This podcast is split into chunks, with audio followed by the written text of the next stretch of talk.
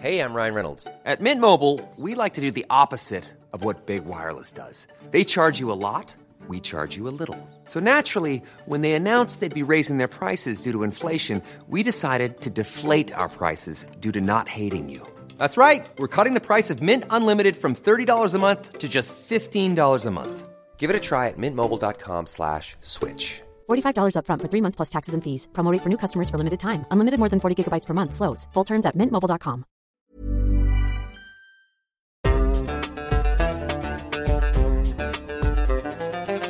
بودكاست صوت.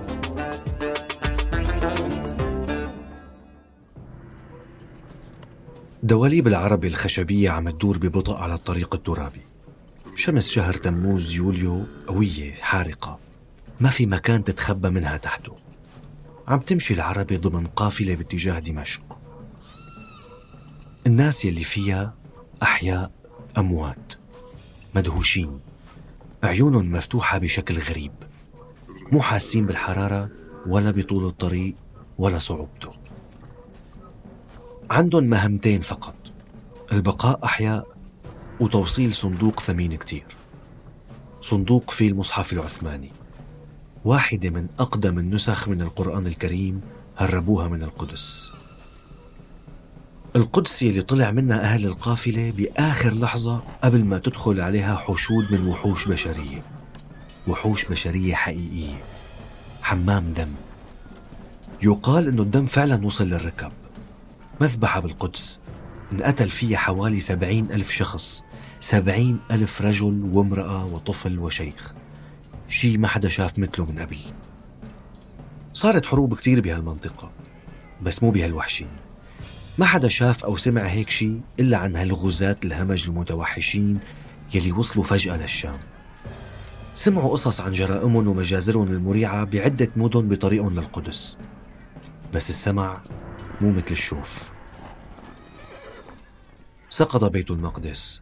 سقط بإيد جيش لابس دروع حديدية تقيلة وعليها من وراء رداء مرسوم عليه صليب أحمر كبير.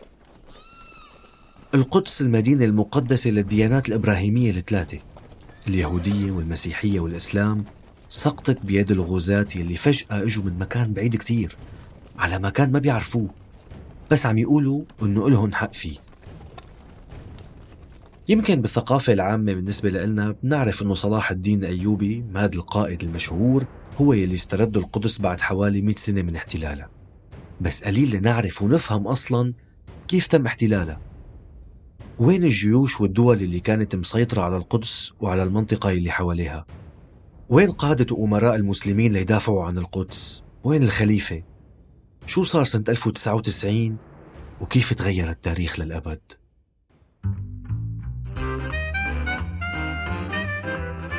شو رأيكم يا شباب؟ نسميه من بيت؟ لا ولا- بالمرة سميه شجرة حبيبي. من بيت يا شباب. وين فكر حالك؟ حول ولا بالله. معك حق مزبوط بس لا ليش حتى أنت يا شباب عم افتح؟ المعجم أنا؟ آه، من بيت من مرادفات كلمة أصل. وإذا أخذنا الأصل الجذر اللغوي. أهلين وسهلين ومرحبتين ببودكاست من بيت. من إنتاج صوت معي أنا بشر نجار.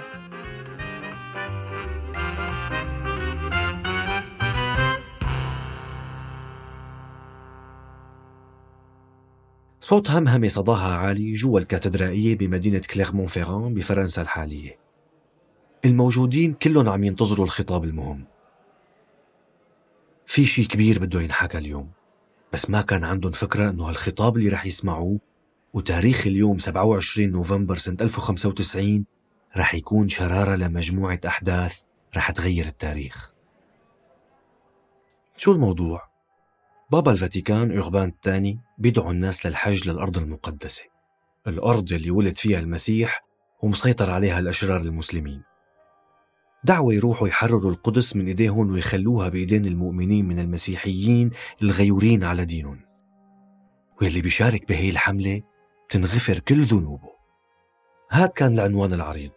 هي الصورة المبسطة استخدمها البابا ليحشد عشرات آلاف الناس من أمراء وفرسان وخدم وفلاحين ومجرمين لحتى يروحوا برحلة طويلة لمكان مجهول بالنسبة لهم مشحونين بمشاعر دينية عمياء وعندهم هدف كبير استرداد الأرض المقدسة من أيدي الكفار بس هل فعلا كان هاد هو السبب والهدف الوحيد؟ هل حملة غيرت التاريخ وشكل العلاقة بين الشرق والغرب كانت بهالبساطة والسطحية؟ ولا في أسباب تانية أهم وأكبر وراء هالمغامرة؟ لحتى نجاوب على هذا السؤال لازم نفهم شكل أوروبا بهديك المرحلة مين الحاكم الفعلي؟ شو الدول الرئيسية؟ كيف كانوا الناس يفكروا؟ شو صار قبل هالحملات بالغرب وبالشرق؟ عندنا وعندهم سنة 1054 وبعد خلافات عقائدية فوق الطاولة وسياسية على النفوذ تحت الطاولة انفصلت الكنيستين الكاثوليكية الرومانية والأرثوذكسية الشرقية شيء له علاقة بالنفوذ بين بابا روما والبطريرك تبع الأرثوذكس. وصار في عنا مسيحيين تابعين للكنيسة الشرقية يلي بنشوفهم بروسيا واليونان وببلادنا العربية وفي مسيحيين كاثوليك اللي بنشوفهم بإيطاليا وإسبانيا وفرنسا وبولندا ودول أمريكا اللاتينية. طبعا لاحقا صار في بروتستانت هذا عدا عن الطوائف الأخرى. فينا نشوف أحيانا الفرق بشكل الكنائس. كل طائفة شكل الكنائس تبعها مختلف. الأرثوذكسية كانت ديانة الإمبراطورية البيزنطية يلي بهديك الفترة كانت عاصمتها القسطنطينية إسطنبول الحالية. الإمبراطورية البيزنطية كانت تعتبر حالها وريثة الإمبراطورية الرومانية المسيحية اللي كانت عاصمتها روما وسقطت بالقرن الخامس الميلادي على يد قبائل الجرمان. وكانت حدود الدولة البيزنطية بتمتد من شمال غرب سوريا وجنوب تركيا بمدينة أنطاكيا الحالية على البحر المتوسط لمساحات كبيرة بتركيا الحالية أو مثل ما بيسموها آسيا الصغرى لمنطقة البلقان اللي فيها دول اليونان، بلغاريا، صربيا، البوسنة والهرسك، مقدونيا، ألبانيا، كرواتيا، سلوفينيا والجبل الأسود ورومانيا الحالية. بمنتصف القرن الحادي عشر يعني بالألف وشوي ميلادي كانت الدولة البيزنطية عم تتوسع شرقا من القسطنطينية لوصلت لأراضي أرمينيا جوا تركيا الحالية. بس بنفس الوقت كان في قوة جاية من الشرق عم تتوسع وتنتصر وتستولي على أراضي باتجاه الغرب لوصلت لتركيا. السلاجقة الترك المسلمين. تأسست هي الدولة على يد ركن الدنيا والدين أبو طالب محمد طغرل البيك بن ميكائيل بن سلجوق. أسسها بآسيا الوسطى الموطن الأصلي للقبائل التركية. والقبائل هي هي قبائل بدوية محاربة. كان قائد ناجح. قدر يوسع رقعة سيطرته ويحصل على اعتراف من الخليفة العباسي ببغداد. ابتداء من سنة 1055 الخليفة العباسي الوريث لدولة كانت بعز أقوى دولة بالتاريخ كان لعبة.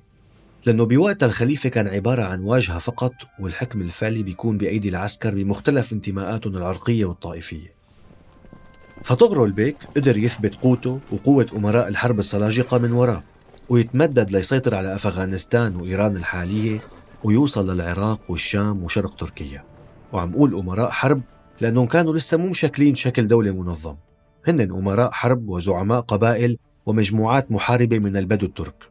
أقوياء خشنين شغلتهم الحرب. بس ما في تنظيم ولا قيادة بشكل واضح. كل أمير معه جماعته. والولاء بيكون للقائد القوي. بس مع ذلك قدروا يشكلوا دولة عظيمة كبيرة تمتد من حدود الصين لحدود أوروبا بس كانت قائمة على صراعات دموية بين أبناء العم من السلاجقة. وبعد ما توفي طغرل البيك خلفوا ابن أخوه قلب أرسلان بقيادة الدولة. بنفس الفترة اللي كانت الدولة البيزنطية عم تتوسع فيها شرقا. وهيك وصلوا الطرفين السلاجقة والبيزنطيين لمكان بشرق تركيا. وفينا نقول إنه مكان لقائهم كان الحدود بيناتهم. السلاجقة كانوا عم يغيروا على الأراضي اللي مسيطر عليها الدولة البيزنطية. والإمبراطور البيزنطي بوقتها رومانوس الرابع تعب من هالقصة فقرر سنة 1071 ميلادي إنه يجيب جيش كبير ويروح يعمل معركة فاصلة وكبيرة يصد فيها أمراء الحرب السلاجقة ونخلص بقى المهم التقى جيش بيزنطة مع جيش السلاجقة جنب بحيرة فان بأقصى شرق تركيا اليوم. وصارت معركة شهيرة اسمها ملاذكرت. انهزم فيها الجيش البيزنطي وانأسر الإمبراطور واندحرت قوة البيزنطيين ومن وقتها بدأ التوسع السلجوقي غربا لجوا تركيا. المهم طلع الإمبراطور البيزنطي من السجن مقابل فداء مالي ولما رجع لقى في صراع على العرش بغيابه. والسنوات التالية كانت مليانة حروب أهلية ضمن الدولة البيزنطية. وأزمة لاجئين هربانين من السلاجقة يلي عم يسيطروا على الأراضي باتجاه الغرب من تركيا لحتى قربوا على العاصمة القسطنطينية. وصارت أزمة بالمدينة طبعا كل هاد صار على مدى كذا سنة تغير فيهم الإمبراطور وإجا واحد جديد اسمه أليكسيوس كومونينوس يلي حس إنه دولته بخطر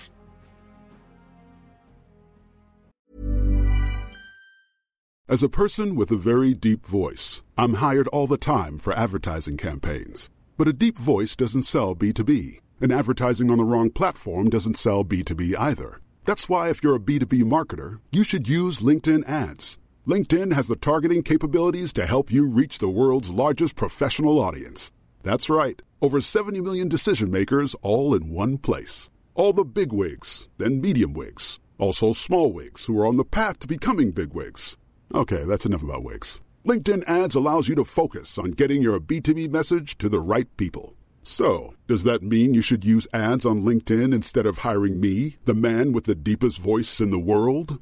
Yes. Yes, it does. Get started today and see why LinkedIn is the place to be to be. We'll even give you a $100 credit on your next campaign. Go to linkedin.com slash results to claim your credit. That's linkedin.com slash results. Terms and conditions apply.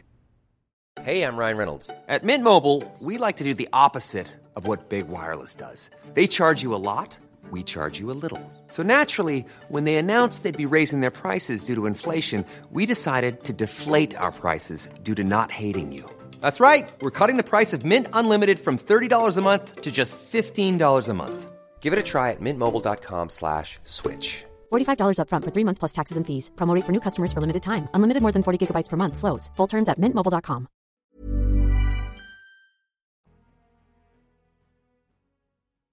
طيب كيف بده ينقذ دولته يلي وضعها على كف عفريت؟ شو عنده حل؟ ما له غير يجيب قوة مسيحية تانية تجي تنقذه. بعت للبابا أوربان الثاني لحتى يطلب منه المساعدة. وبالغ باستجداء العواطف الدينية. وصدر صورة للغرب أنه المسيحية كلياتها بالمشرق العربي بخطر. طبعا الموضوع سياسي بحت لا علاقة للأديان فيه.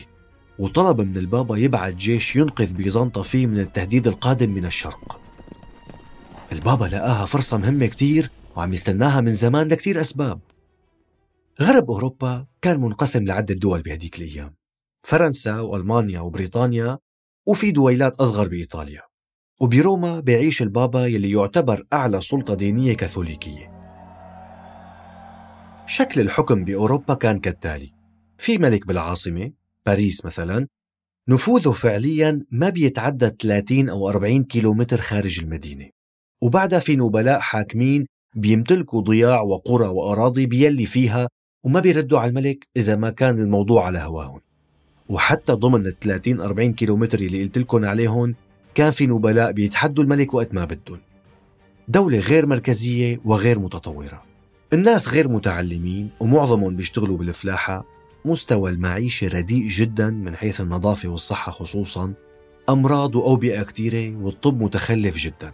يعني إذا واحد مثلا مريض بيجيبوه بيضلوا بيضربوه بيعذبوه ليطلع منه المرض اللي هو الشيطان أصلا بالنسبة لهم بوقتها بأوروبا الدين كان متغلغل بحياة الناس. الترهيب بالجحيم والعنف والتعصب الديني والقتل والوحشية بالتعامل مثل شربة المي. سهلة جدا ومنتشرة. سلطة البابا والكنيسة كانت عم تزيد طول الوقت بهديك الفترة.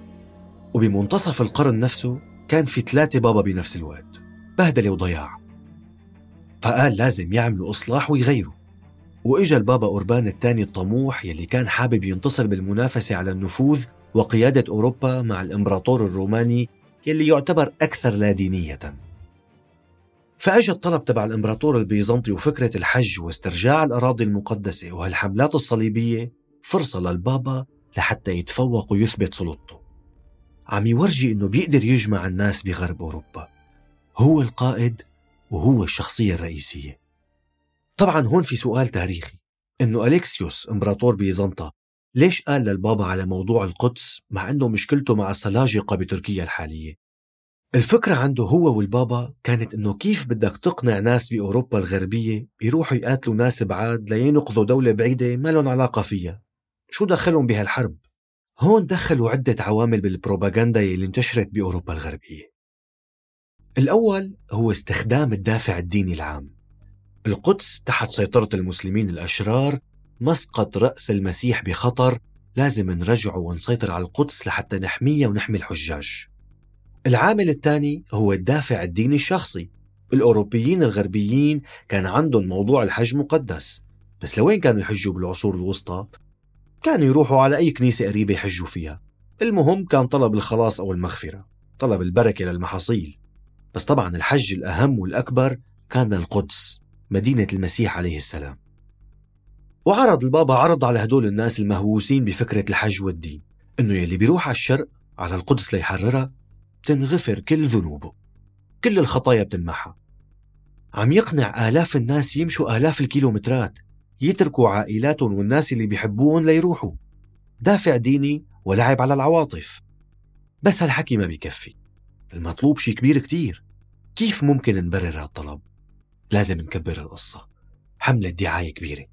بس ضد مين؟ ضد المسلمين يلي مسيطرين على القدس. كان لابد من شيطنتهم.